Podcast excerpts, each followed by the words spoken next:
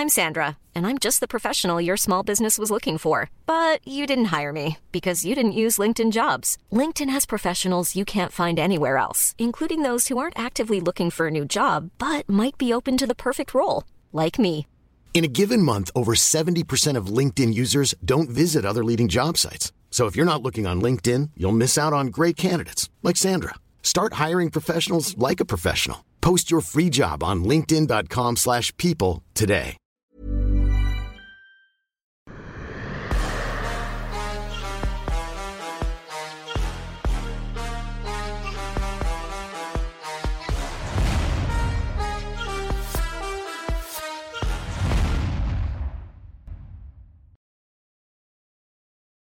Bonjour à toutes et à tous, bienvenue dans King Energy, le King est prêt à en découdre. Comment ça va ? Je vais bien, toi comment vas-tu ? Bah, ça va très bien, écoute, ça va très bien, les actualités sont chargées, on repart sur un rythme qui est pas mal. Déjà, premier retour sur RS4. Fernand, toi qu'en as-tu pensé ? Qu'est-ce que tu tires de cet événement ? Est-ce qu'il y a un combattant en particulier qui t'a marqué ? Non, j'ai été... très, très impressionné par Robert Valentin. Robert Valentin qui a tenu la trajet à Ahmed Salamov. Ahmed Salamov, c'est un bordel. Il faut le dire clairement. Il faut arrêter de tourner autour du pot. Je sais qu'il déteste ça. Il ne veut pas qu'on parle de lui. Il veut passer sous les radars, histoire de ne pas s'attirer l'œil. Mais il faut arrêter les conneries. C'est un bordel. C'est aussi simple que ça. Le niveau de sol qu'on a vu ce jour-là, c'est un niveau de Libye ou de... Enfin, c'est un niveau du tournoi des Bravo, c'est un niveau d'un très, très haut niveau de je ne sais pas quoi, de tout ce qu'il y a de solide au sol. Et il y avait tout, de l'endurance, de la force, de la résilience, de la détermination de gagner un combat. Enfin, je suis complètement impressionné. Je suis encore plus impressionné même par ce qui a perdu. Parce que c'est difficile d'avoir Ahmed Salamov va monter sur toi aussi longtemps et survivre. Et envoyer tout ce qu'il a envoyé. Mettre en danger Ahmed Salamov. Et puis finalement, avoir cette finalisation sur cette clé de talon super impressionnante. Donc, je pense que c'est l'un des combats qui m'a le plus impressionné. Et puis, je ne vais pas faire de la modestie et je ne le vais pas le dire juste pour faire parce que je suis le président de ARES et donc je veux... Rarement, on a eu vu des ARES où il n'y a pas un seul combat où le public n'est pas debout à un moment donné. Même ce que je vais appeler le pire combat de la soirée qui était entre la Portugaise Elisabeth et puis l'Italienne, Nicole Dessigny, est devenue un combat où c'était la guerre mondiale au troisième round parce qu'elles se sont rendues compte qu'elles avaient de retard. Nicole Dessigny qui a fait le contender série, qui a quasiment tout fait en Europe, le cage warrior, tout ce qu'il faut, a remonté la pente et c'était limite une poursuite, une chasse, quoi. C'était une chasse, c'était vraiment, ça tirait à boulet rouge, elle a coursé dans la cage, elle montait les high kicks, tout ce qui était possible de frapper avec elle frappait. Et donc, ça a été 11 combats où il n'y a pas eu de stop, où ça accélérait tout le temps. Et donc, oui, j'ai adoré, bien évidemment. Le clou du spectacle, c'était le combat entre Kaynan, le Brésilien, contre Damien Lapilus. C'était un très beau combat avec tout ce qu'il faut à l'intérieur d'un combat. Voilà quoi. À partir du moment où tu as un combat qui démarre dans la brutalité aussi rapidement que ça a été avec une grosse projection de la part de Damien, ensuite lui qui remonte la pente, Kaynan, le Brésilien qui remonte la pente et va sortir une Anglaise d'un furieux au second round, met en danger Damien et puis Damien trouve l'énergie pour laisser passer la tempête. Il était sérieusement secoué, laisser passer la tempête, remonter la pente et faire ce... comment dire, et se mettre à l'aise sur le troisième round au point de monter un high kick. À la fin...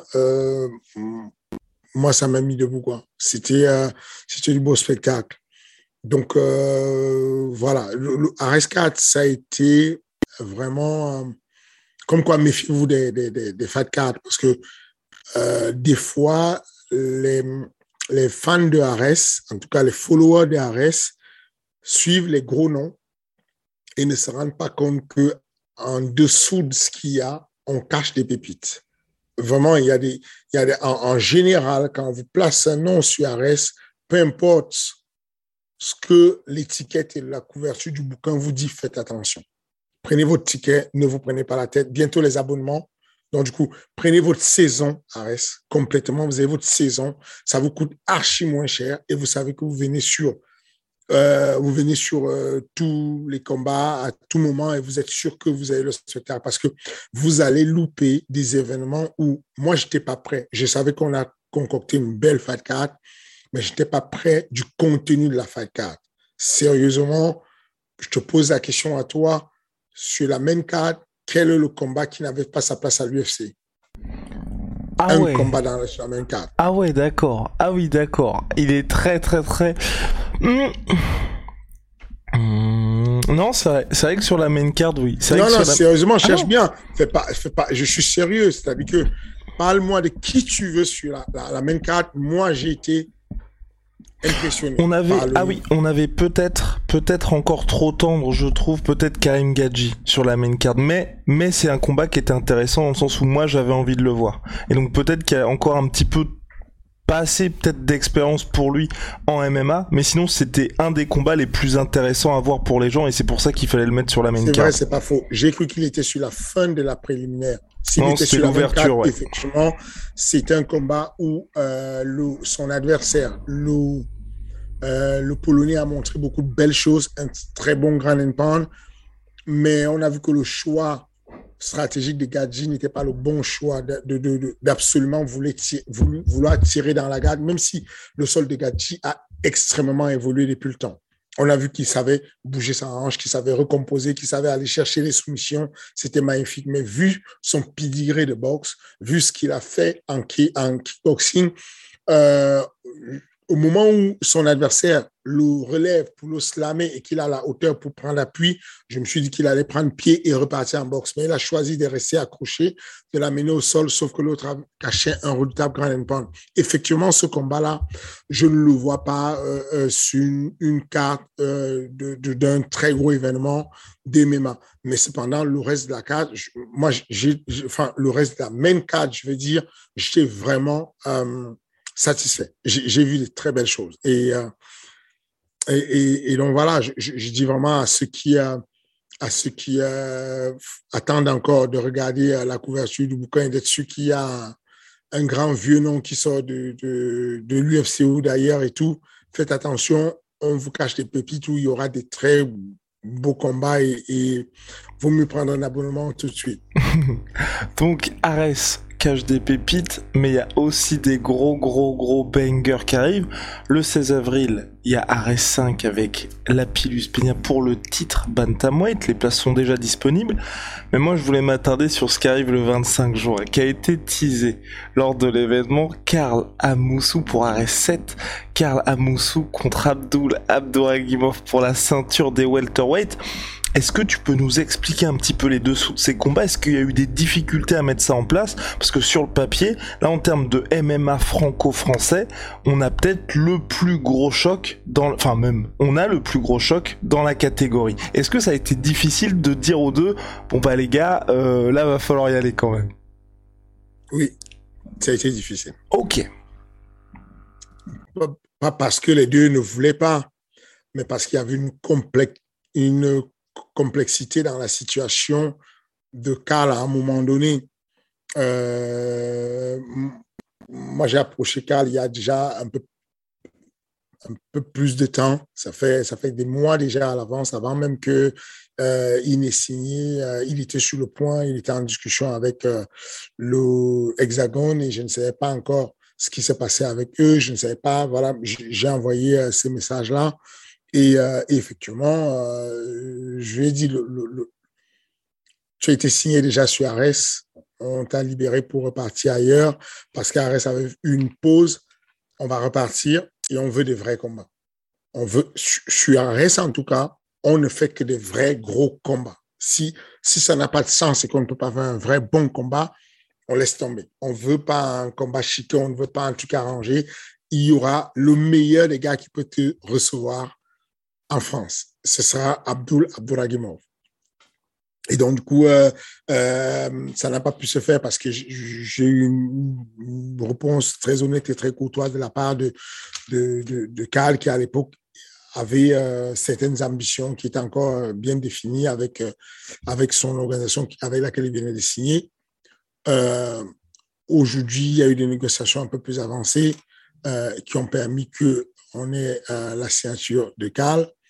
Et donc, voilà, quoi. Enfin, Guillaume Peltier y a joué un grand rôle, Benjamin Sarfati y a joué un grand rôle, et puis finalement, le combat est là, et donc c'est une belle chose, c'est une bonne chose, puisque je connais les deux personnes de près. J'ai eu l'honneur d'être l'entraîneur et le manager de Carl Amoussou pendant 7 ans. On a eu un beau parcours ensemble, avec une série d'une dizaine de victoires consécutives, y compris la ceinture du Cage Warrior. J'ai eu un petit parcours avec Abdoul. Je suis son entraîneur, son manager, sur déjà un peu plus d'1 an, et on a un excellent parcours. Ça se passe plutôt bien. Il a l'air heureux, en tout cas, et satisfait de cette collaboration. Donc, je connais les deux personnes et je sais ce qu'elles peuvent donner comme intensité de combat. Je pense que sur... rarement en Europe, on a eu un combattant aussi explosif que Carl Amoussou, on le sait. On sait que si on prend les deux bonhommes, on prend Abdoul et on prend Carl Amoussou, on les met en 50-50, une position de clé de talon, je pense que celui qui ira le plus vite, si on fait un jeu de Lucky Luke à qui va tirer le talon de l'autre plus rapidement, c'est probablement Carl Amoussou, parce qu'il a une explosivité, une fibre rapide, incroyable. Il a ce côté-là. Maintenant, à date aujourd'hui, avec la fraîcheur, je pense qu'Abdoul est ce qui s'est fait de mieux comme sol dans sa catégorie en MMA, probablement sûrement en France et dans le top 10 en Europe, de l'un des meilleurs sols. Donc, on sait que sur la partie sol, quand je dis sol, ça veut dire lutte sol. C'est-à-dire qu'on sait c'est quoi la lutte d'Abdoul, mais on sait qu'il y a peu de personnes qui ont l'efficience de la projection contre Carl Amoussou. Je ne parle pas d'efficacité, je parle d'efficience. C'est-à-dire que le rapport de l'efficacité plus l'économie d'énergie. Donc, il peut renouveler cette projection 15 000 fois en mettant des sassayés, des petits balayages très gentils qui t'accompagnent. Donc, il y a vraiment une masterisation du judo. D'ailleurs, c'est simple, hein. À part Caro Parisienne, je ne sais pas s'il y a certains qui s'en souviennent à l'époque, et Ronda Rousset, je ne suis pas sûr qu'il y ait un autre judoka qui ait transposé et masterisé le judo dans les sports de combat comme Carl Amoussou. OK, donc, en termes de projection, les deux vont s'annuler ou s'annihiler probablement. En termes de sol, on aura quelqu'un qui est très précis et très puissant sur certaines actions, et quelqu'un qui est complet et assez bon et endurant sur tous les aspects de soumission.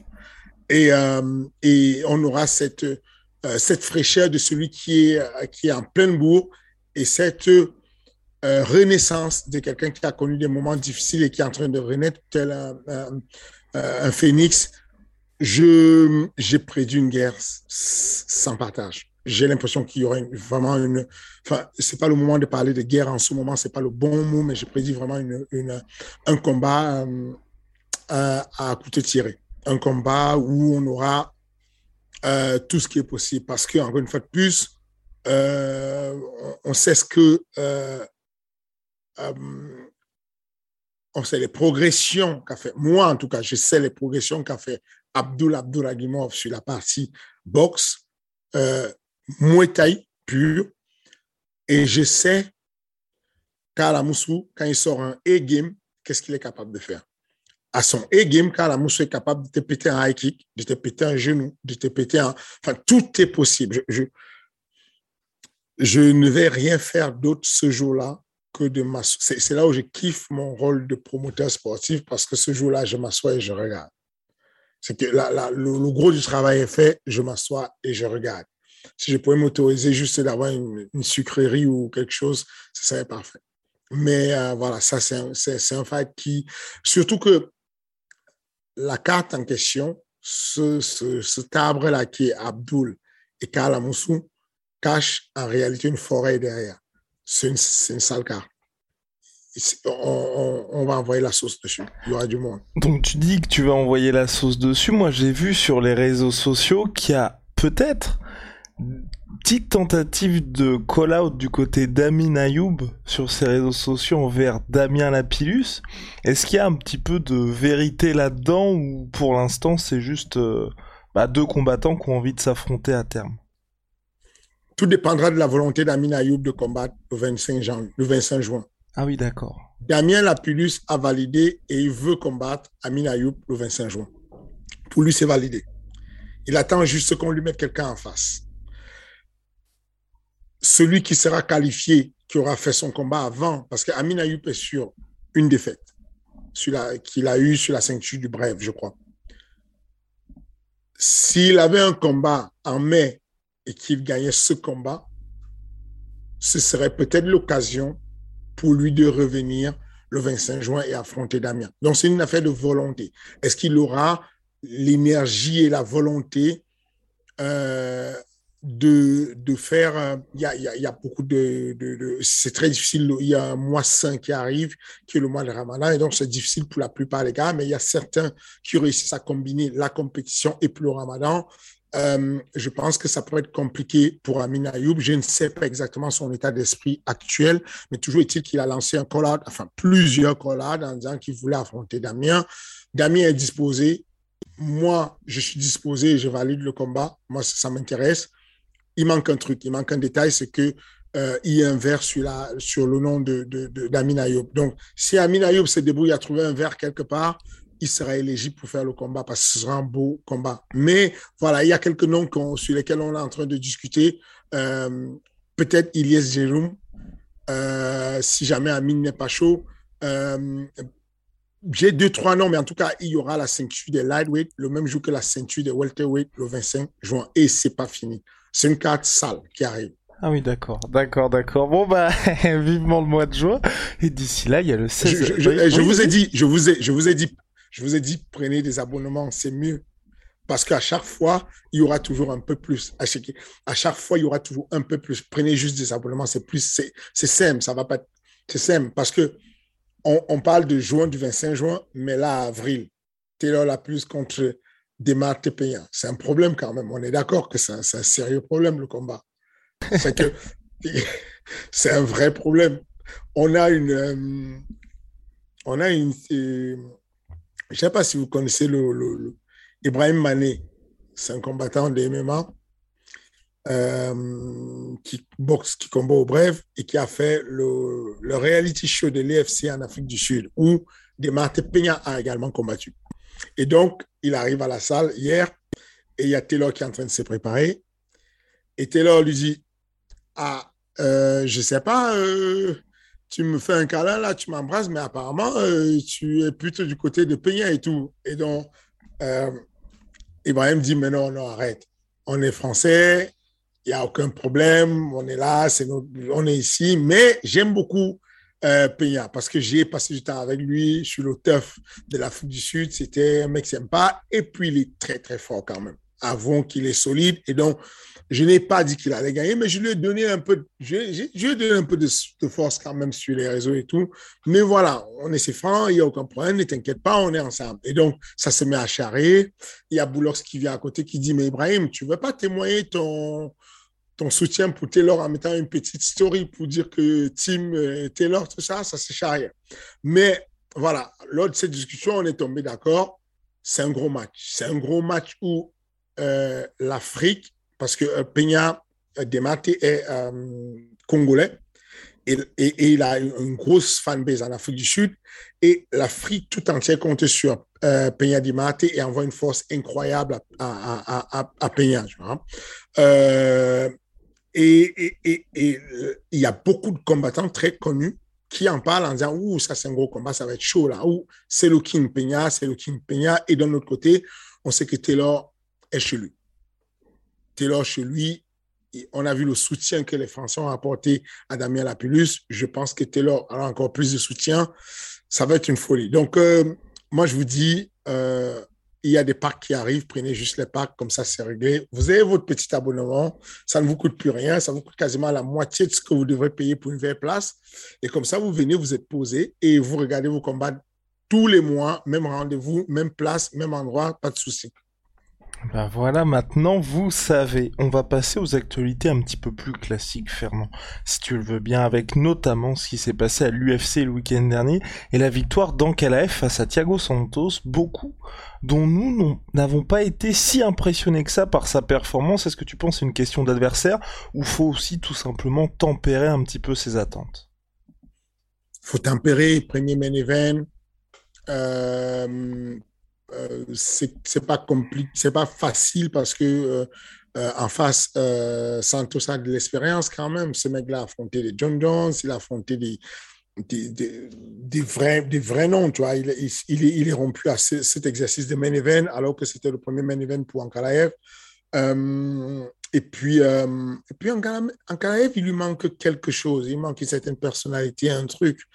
C'est pour ça qu'il ne peut s'appuyer que sur des gros finishes ou des gros trucs choquants.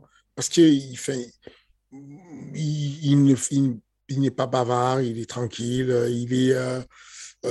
donc voilà, c'est triste, mais il va falloir lui faire... Il va falloir que l'UFC mette de l'énergie sur sa com pour qu'on le vende un peu mieux que ça. Il n'est pas assez vendu pour le moment, il n'est pas assez... Il est taciturne, il ne parle pas beaucoup. Donc, moi aussi, j'ai été... un peu déçu parce que j'attendais un choc. Malheureusement, on peut pas faire mieux que ça. Il a donné ce qu'il pouvait à sa dimension, il a gagné le combat, the job is done. Maintenant, la suite pour lui, le futur pour lui, je le vois bien aller prendre un Smith. Ça pourrait être bien d'affronter Smith et tout, qui a déjà aussi combattu pour la ceinture, qui a perdu de pas très loin. Mais voilà, c'est inquiétant parce que Santos sort quand même de pas mal de blessures. C'est un mec qui est souvent blessé et on pensait qu'Ankalaev allait faire le job de manière beaucoup plus radicale. Mais ça n'a pas été facile et bon, le combat est fait, voilà, on y est, je sais pas. Est-ce que tu penses que l'UFC commence un peu à être emmerdé avec cette catégorie light heavyweight?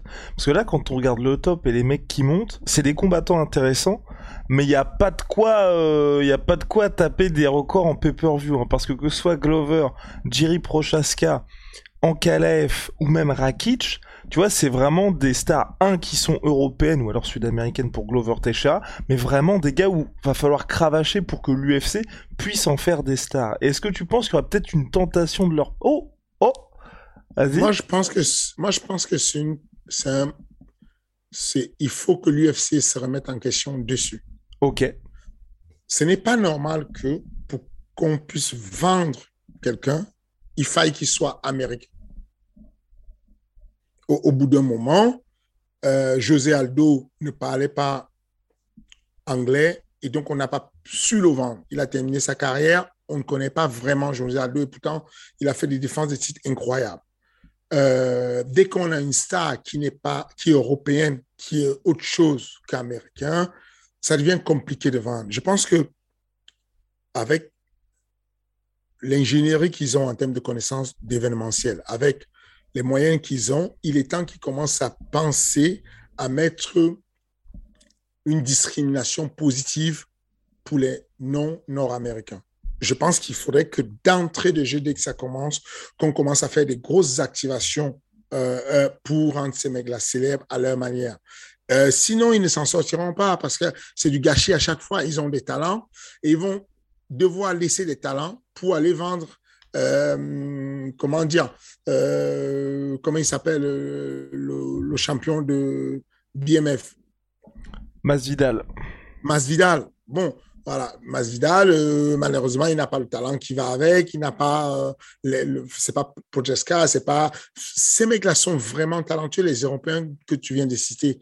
c'est dommage qu'on dise, bon, on s'ennuie parce qu'Ankalaev, il n'est pas connu, parce que machin, il faut juste qu'il y ait une remise en question et que l'UFC se dise, OK, on va mettre vraiment de la discrimination positive pour ceux qui n'ont pas tout de suite ce côté, la charge facile avec l'anglais pour pouvoir déclencher un processus. Il faut qu'ils aillent les stariser dans leur propre pays. Ankalaev, si on ne peut pas le rendre star aux États-Unis, on peut le rendre star chez lui et élever en fait la résonance de sa parole dans son pays et lui donner beaucoup plus d'activation. Les États-Unis, le monde aujourd'hui est global.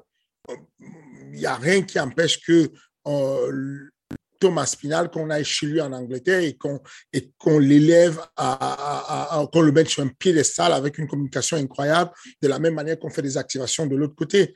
Mais sauf qu'on le fait, mais à dose homéopathique. C'est que, oui, quand Cyril va combattre, bon, on va mettre une attachée de presse de l'UFC qui va lui faire quelques plateaux sur la France, mais c'est vraiment tout petit, quoi. C'est pas quelque chose de consistant. Donc, je pense que il y a une remise en question à se faire dessus en disant on a des personnes qui ont un potentiel, équilibrons les choses et apportons l'énergie dessus pour que ces personnes deviennent des stars, quitte à faire des reality shows dans les pays des personnes en question. Que la reality show qui a bien marché et qui a rendu les gens célèbres au States, qu'est-ce qui empêche que ce qui avait commencé à un moment donné, qui était le TUF Brésil, continue en mode TUF France, TUF République Tchèque et TUF Croatie, de façon à ce qu'on puisse mieux connaître les stars de l'UFC. Eagles FC. Fernand, l'organisation de Khabib Nurmagomedov a annoncé Junior Dos Santos contre Yorgan De Castro. On a eu aussi la semaine dernière Kevin Lee contre Thiago Santos qui n'a pas démérité mais évidemment battu par Kevin Lee. Qu'est-ce que tu penses aujourd'hui de cette organisation-là ? Belle organisation qui a un très bel ambassadeur qui est Khabib. Rien à dire. C'est une piste qu'on avait commencé à faire, nous, à un moment donné, de mettre beaucoup d'embauches sur des vétérans UFC, des vétérans Bellator. Et une piste qu'on a expérimentée et laissée tomber. Ça se trouve, ils ont raison. On verra bien le bilan de ça dans quelques années. On a décidé de changer la manière de faire les choses. C'est-à-dire que Dos Santos, j'ai parlé avec Dos Santos dès sa sortie, quand il est sorti avec son manager, avec lui-même. Le montant que m'a donné sa manageuse, ça n'a aucun intérêt. Parce que quand on m'annonce que Dos Santos combat à Eagle, ça ne m'excite pas tant que ça. Si le combat passe devant mes yeux, je vais le regarder, mais ça ne m'excite pas tant que ça. Ce qui me plaît, c'est parce qu'il y a un nom et ça fait une référence.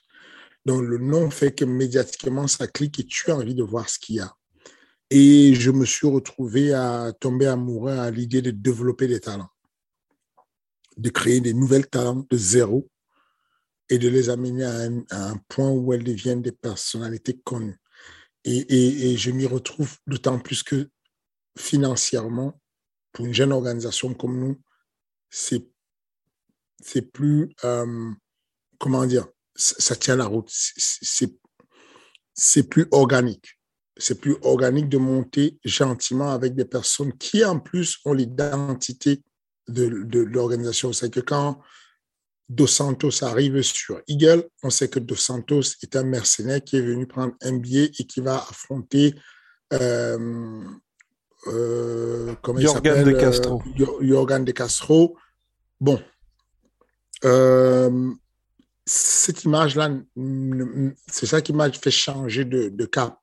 Après avoir signé beaucoup de fighters de l'UFC, on a laissé tomber en se disant, la plupart avaient cette mentalité de dire, moi, on m'a signé, je me fais ma sortie pour prendre un peu d'argent avant de faire ma retraite. Alors que la signature qu'on fait avec des jeunes aujourd'hui, c'est je viens inscrire mon nom dans l'ADN de l'organisation, je vais donner le meilleur de moi-même, je sortirai d'ici avec un titre, et après le titre d'ici, éventuellement, je vais aller à l'UFC. Ce parcours-là me plaît mieux, je sens de l'investissement sur ce jeune, je sens aussi que mon rôle d'être un peu un mentor de certains jeunes et d'apporter des vocations sportives est mieux rempli et je me sens satisfait avec des jeunes à qui on donne des opportunités. Les discussions, en fait, quand tu as une discussion avec... There's never been a faster or easier way to start your weight loss journey than with PlushCare. PlushCare accepts most insurance plans and gives you online access to board-certified physicians who can prescribe FDA-approved weight loss medications like Wegovy and Zepbound for those who qualify. Take charge of your health and speak with a board-certified physician about a weight loss plan that's right for you. Get started today at PlushCare.com/weight-loss. That's PlushCare.com/weight-loss. PlushCare.com/weight-loss. Un jeune qui vient d'avoir un bonus de 10 000 € pour la soumission comme Ahmed, c'est merci beaucoup de m'avoir donné cette opportunité. Et tu lui dis, mais non, de rien, j'ai rien fait. Tu as fait un boulot, un taf incroyable, tu as fait une soumission sortie de nulle part sur un mec qui était insoumettable. Et donc, du coup, on a considéré avec le board que tu méritais ton bonus de 10 000. Il y a de la gratitude. Quand tu deals avec Dos Santos, c'est pas pareil. Il n'y a pas de temps à perdre. Il y a des attentes de son côté, il a une certaine salle d'un certain niveau, il te dit qu'il ne peut pas combattre pour moins de 800 000. Et tu dis, bon, si je te donne 800 000, je te donne le budget de quelques événements, tu vois. Et donc, ça fait beaucoup. Et tu comprends qu'il n'y aura pas d'investissement, ni pour activer, ni il n'y gagne rien. Alors qu'un jeune, il gagne beaucoup, un jeune, il trouve son compte et apporte encore un peu plus de spectacle. C'est-à-dire qu'un expérimenté va gérer le combat pour rentrer chez lui, aller retrouver sa famille rapidement. Il est venu faire son gagne-pain. Il est rincé sur tout ce qui est motivation de combat. Un jeune qui arrive là, il a encore beaucoup à prouver, il a encore envie. Et voilà, c'est ça. Est-ce que je pense que l'organisation, elle est très belle, elle est très bonne? Est-ce que je pense qu'ils vont tenir avec le temps? Oui, parce que je pense qu'un gars comme Khabib et son entourage planifient et que, bien entendu, ils ont planifié le budget, ils savent qu'ils vont tenir la route sur des années, ils ont compris que l'événementiel, c'est un projet à long terme, il faut s'aimer longtemps et puis la récolte se passe après des années quand la croissance reprend. Je pense qu'ils sont au courant de ça. Mais est-ce que c'est le modèle que j'ai envie de suivre, de miser tout sur des personnes en fin de carrière non. Même quand je signe des personnes qui sortent de l'UFC, je vais signer des jeunes comme Staropoulos qui va combattre sur le 16 avril. Mais Staropoulos, il sort de l'UFC, mais il est encore tout frais, quoi. Il n'a pas 30 piges, donc il peut se développer. Quand on signe, il y a 2 jeunes filles qu'on a signées récemment, vétérans de l'UFC, ce sont des personnes en développement, en plein développement, qui sont en train qui ont perdu des combats, 2-3 combats à l'UFC, mais qui ont moins d'un quart de siècle et qui sont déjà sortis de l'UFC. Un peu comme à l'image de Taylor Lapillus, qui est un vétéran de l'UFC, qui est sorti de l'UFC, qui a eu 4 victoires à l'UFC, 1 défaite. Il a l'espérance de l'UFC, il a l'espérance du haut niveau. Et la motivation reste cependant intacte parce que, mine de rien, il est encore tout jeune. Voilà un peu ma longue réponse sur IFC. Eagle FC. Merci beaucoup, monsieur. Et d'ailleurs, oui, dernier point sur Eagle FC, le changement de cap de passer d'une organisation qui évoluait exclusivement en Russie, donc mais c'était avant les problèmes que l'on connaît, à directement se dire on va aux États-Unis. Est-ce que toi, c'est un choix qui est payant ou le changement de stratégie, est-ce que c'est quelque chose surtout que tu comprends? Je ne sais pas les tenants et les aboutissants. Je sais que tout ça, je l'ai essayé. C'est-à-dire concrètement, quand on a créé la Ligue, on est allé en Belgique. et le Covid nous est tombé dessus. On est allé à Johannesburg où on avait déjà loué la salle et fait tout ce qu'il faut. Un investissement, un déplacement d'Arès, Arès du Sénégal, 1 million. Arès de Belgique, à peu près 1 million. Arès d'Afrique du Sud, 1,2 million. Je parle en euros. C'est violent. Donc, moi, j'ai mon avocat des États-Unis qui nous a demandé si on souhaitait déclencher les visas PO pour pouvoir déplacer, aller faire nos événements sur les États-Unis. Je lui ai dit de travailler dessus, mais je lui ai dit qu'on n'était pas sur le point d'y aller tout de suite parce que, encore une fois, je pense que Eagle FC trouve un intérêt profond à y aller puisque ils sont déjà pas mal investis sur les États-Unis. Ali, le manager de Khabib, travaille déjà aux États-Unis. Il est très bon sur le matchmaking et sur le management. Donc, il y a moyen qu'il puisse les aider dessus. Mais je sais qu'en termes de logistique, ça demande beaucoup d'argent. Et je dis qu'une petite ligue comme nous, Arès, nous avons cette envie de durer, cette envie d'apporter du bon spectacle et déjà de satisfaire le public européen, surtout le public français et ensuite le public frontalier de la France. C'est d'abord ça qu'on a envie de faire. Et on va méthodiquement.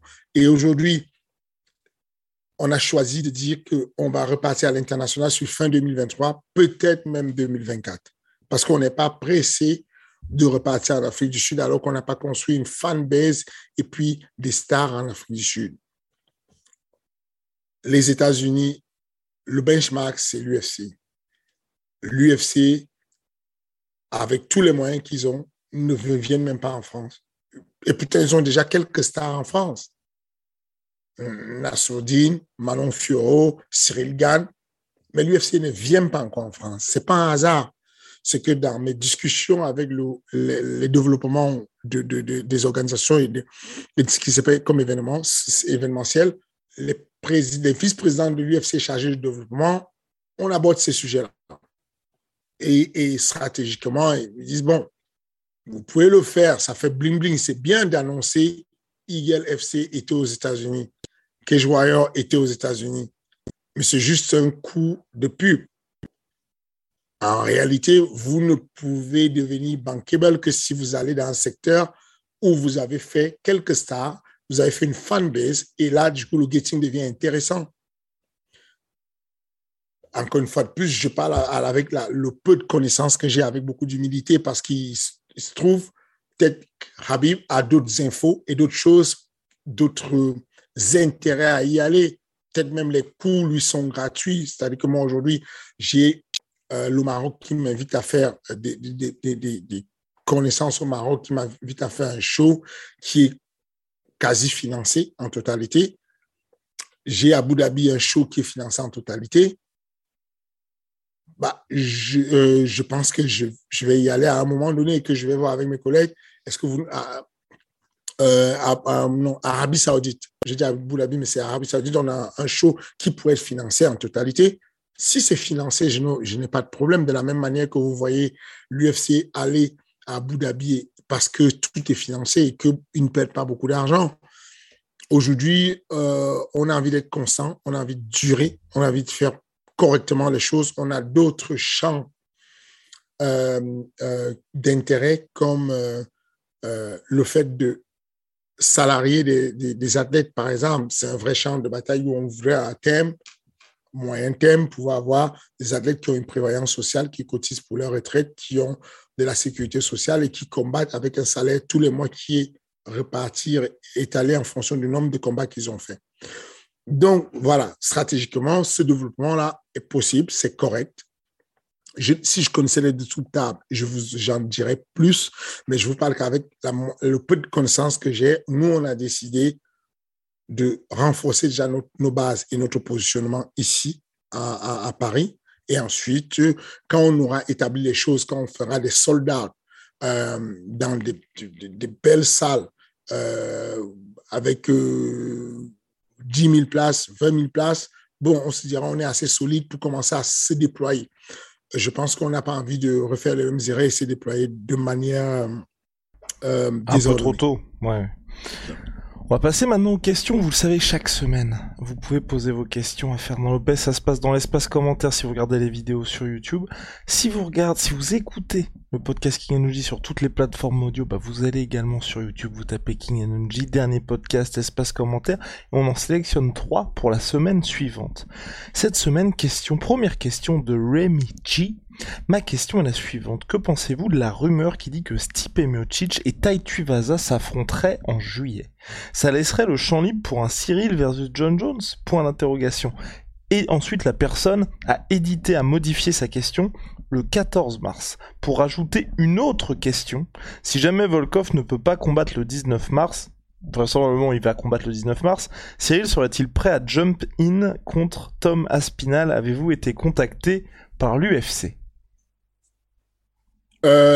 Non, Cyril n'est pas prêt à jump in pour prendre la place de Volkov à Londres. Mais cependant, Cyril a ses billets d'avion pour aller à Londres. Je pense qu'il devait décoller demain, mais son emploi de temps a changé avec des obligations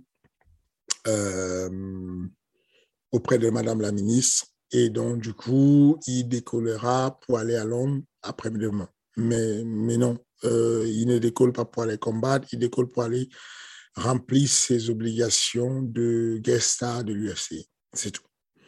La rumeur Tai Tuivasa Stipe, c'est possible, c'est probable, c'est quelque chose qui est faisable.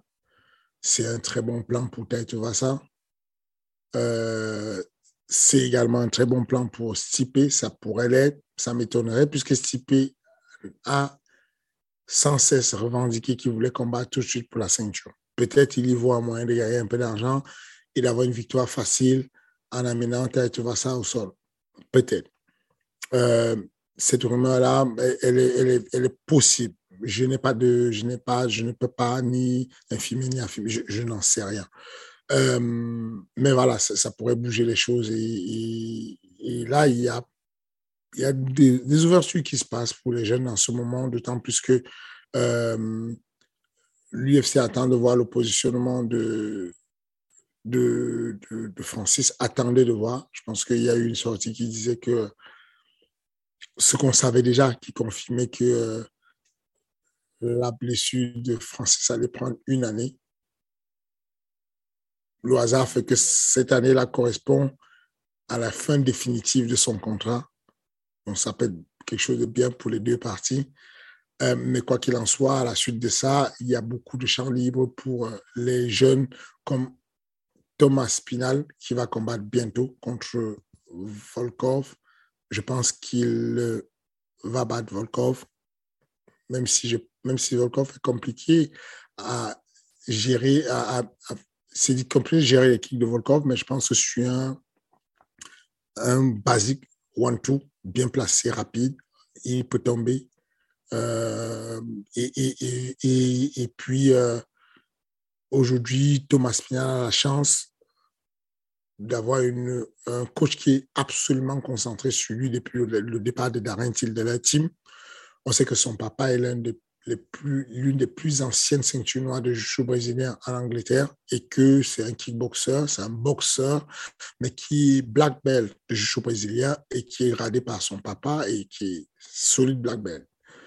Donc, attention, je pense que Tom peut gagner et toute cette vague de jeunes-là commence à monter, d'autant plus que le lion indomptable est il sera inactif durant une année, ça peut laisser des opportunités. Certainement, ça pourrait aussi donner une ouverture à John Jones de prendre une intérimaire quelque part. Donc, voilà. All right. Et visiblement, les Dagestanais sont arrivés au Factory. C'est pas exactement... c'est pas exactement des Dagestanais. Il y a deux vagues. Il y a un groupe de Dagestanais qui qui arrive au Factory, qui est un groupe de lutteurs, notamment un de 93 kilos, un autre poids lourd, qui sont des très bons lutteurs. Mais il y a surtout ces lutteurs-là de l'Ossétie. Je ne sais pas si c'est un tout petit pays dans le Caucase aussi, qui a un très, très grand nombre de lutteurs aux Jeux Olympiques, entre la Tchétchénie, le Daghestan, et ils sont quelque part là à l'Ossétie et qui font... Voilà. Donc, effectivement, ils ont débarqué. Mais voilà quoi. Et c'est d'excellents lutteurs, mais impressionnants sur leur striking en même temps. Ça se passe comment pour l'instant ? Très, très intéressant. Ça se passe comment ? Non, ça se passe tranquillement. Il y a Cyril qui commence à bouffer de la lutte. Mais on est encore à la phase de... Comment dire, à la phase de développement. Et cette phase-là, c'est une phase un peu ludique où ça ne souffre pas encore, où ce n'est pas la grosse galère encore. C'est soit de prendre des marques, d'habituer les sparring à se faire pour se connaître, pour éviter les risques de blessures. Et on commence à durcir les choses quand le risque de blessure est éliminé, quand les gens n'ont plus l'appréhension, quand les égos sont retombés et que les barrières sont, ce mur de verre-là est tombé. Donc, voilà, on est à une phase où c'est assez bonne ambiance, comme d'habitude, même en Factory, très bonne ambiance. Ça monte gentiment. Et puis, petit à petit, on va durcir les choses. Je me permets aussi une autre question. Donegui Abena, double challenger au titre light heavyweight du Glory, a mis une story sur ses réseaux sociaux qui laissait peu de place au doute, à naissance. Peut-être un début de collaboration avec toi. Est-ce que tu peux nous en dire plus ou pour l'instant c'est motus et bouche cousue, il y a juste une petite fuite? Oui, on va laisser ça comme une fuite. Mais des choses très intéressantes seront faites avec lui. Enfin, de toutes les façons, Donegui en question, on le verra bientôt au Glory. Ça, c'est une certitude. Et puis, ça fait quelques mois déjà que je l'entraîne et je pense que ce serait vraiment dommage de priver l'organisation ARES d'un tel talent. Il est extrêmement talentueux. Il a fait des sparring avec Cyril Gane avant son dernier combat. Il nous a aidé dessus. Il a été présent souvent aux entraînements. Je l'ai pris souvent à la leçon au pas d'ours. Il est très talentueux et il a l'intention de conquérir le monde du MMA. Donc, son passage du Glory à Arès ne va pas tarder.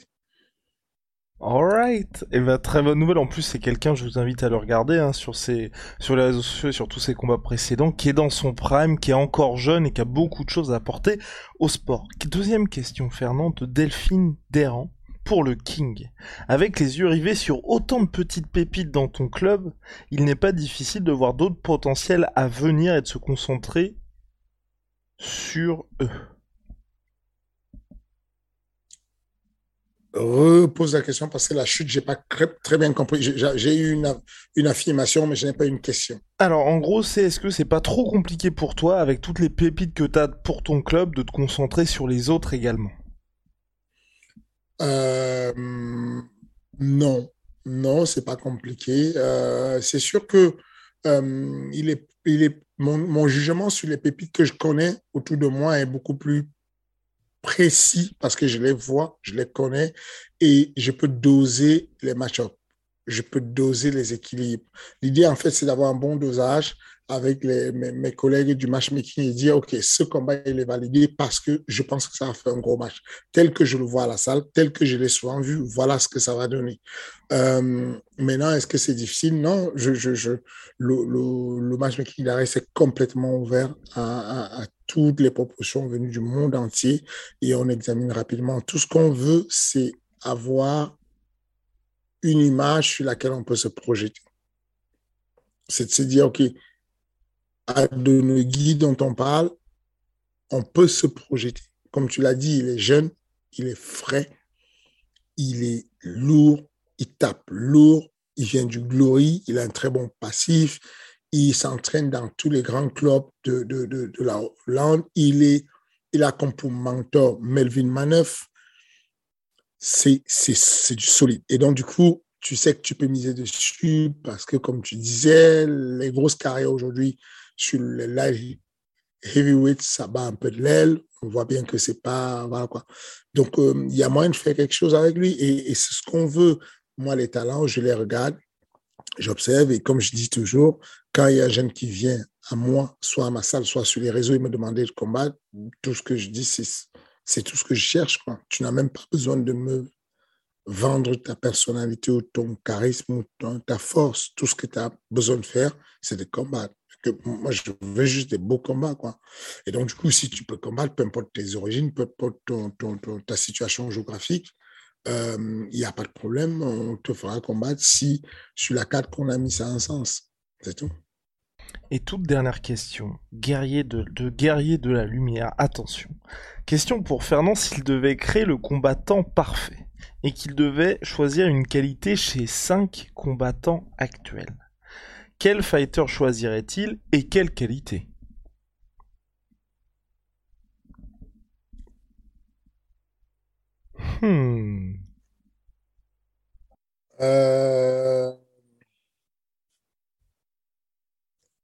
Bah, en termes de qualité, en termes de qualité physique,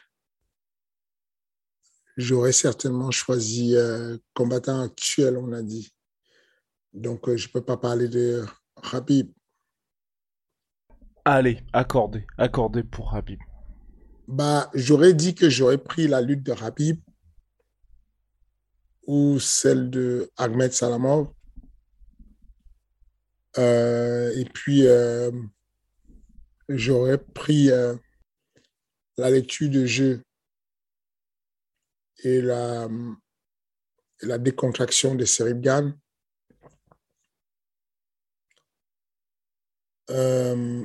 J'y ajouterais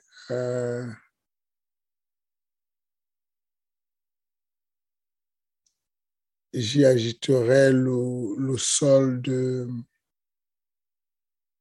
J'arrive même pas à savoir aujourd'hui, quand tu enlèves Damien Maya, qu'est-ce qui nous reste comme sol, quoi, à vrai dire. Il y a quoi comme bon sol? Parce que même le Brésilien, là, comment il s'appelle, 67 kilos, qui va affronter Khabib, justement. Qui va affronter Khabib... Non, qui va pas affronter Khabib, qui va... Ouais. Par rapport à quoi tu dis ça? Qui est à l'UFC, à Gilbert Burns. Oui, même Gilbert Burns, aujourd'hui, ne fait pas valoir son sol. Il a un très bon sol, mais il ne fait pas valoir. J'aurais ajouté un sol, mais le sol de... Comment il s'appelle Hall. Ryan Hall. Ryan Hall, ok. On a Bryce Mitchell aussi. Ça va. Ah ouais, ok. Moi, je trouve que Ryan Hall est plus efficace. Oui, c'est vrai. Mais, surtout qu'il s'en sert beaucoup plus. Voilà, il s'en sert beaucoup plus, tu vois. À ça, j'ajouterais la puissance de Monsieur Nganou Francis. Ça fait 4. Ouais. Et à ça... À ça, tu rajoutes le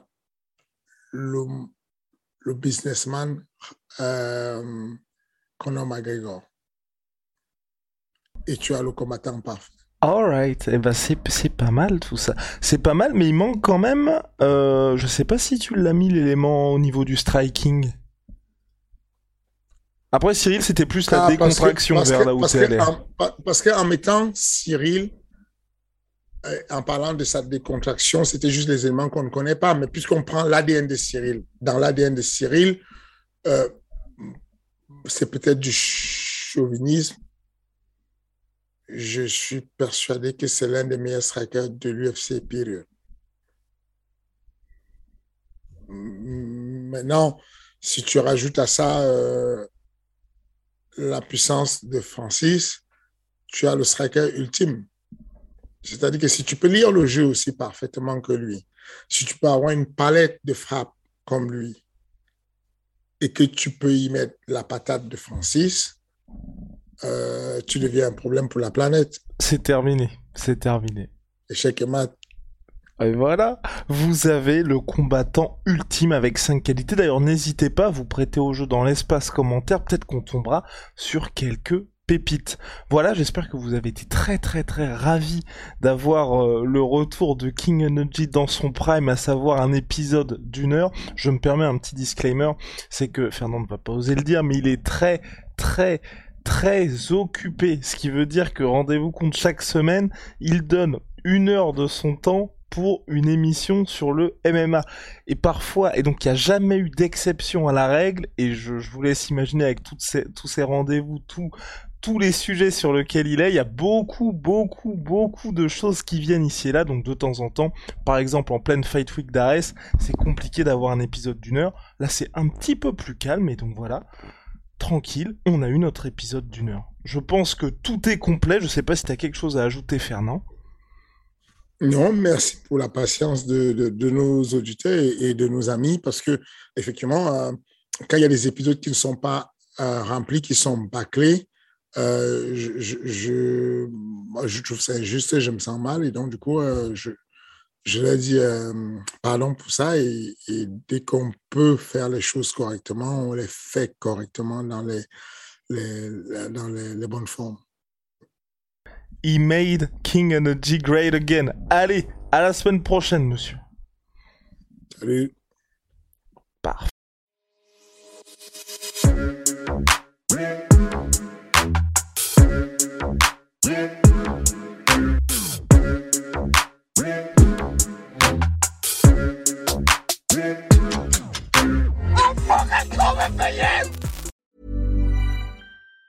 Planning for your next trip? Elevate your travel style with Quince. Quince has all the jet-setting essentials you'll want for your next getaway, like European linen, premium luggage options, buttery soft Italian leather bags, and so much more. And it's all priced at 50 to 80% less than similar brands. Plus, Quince only works with factories that use safe and ethical manufacturing practices. Pack your bags with high-quality essentials you'll be wearing for vacations to come with Quince. Go to quince.com/trip for free shipping and 365-day returns.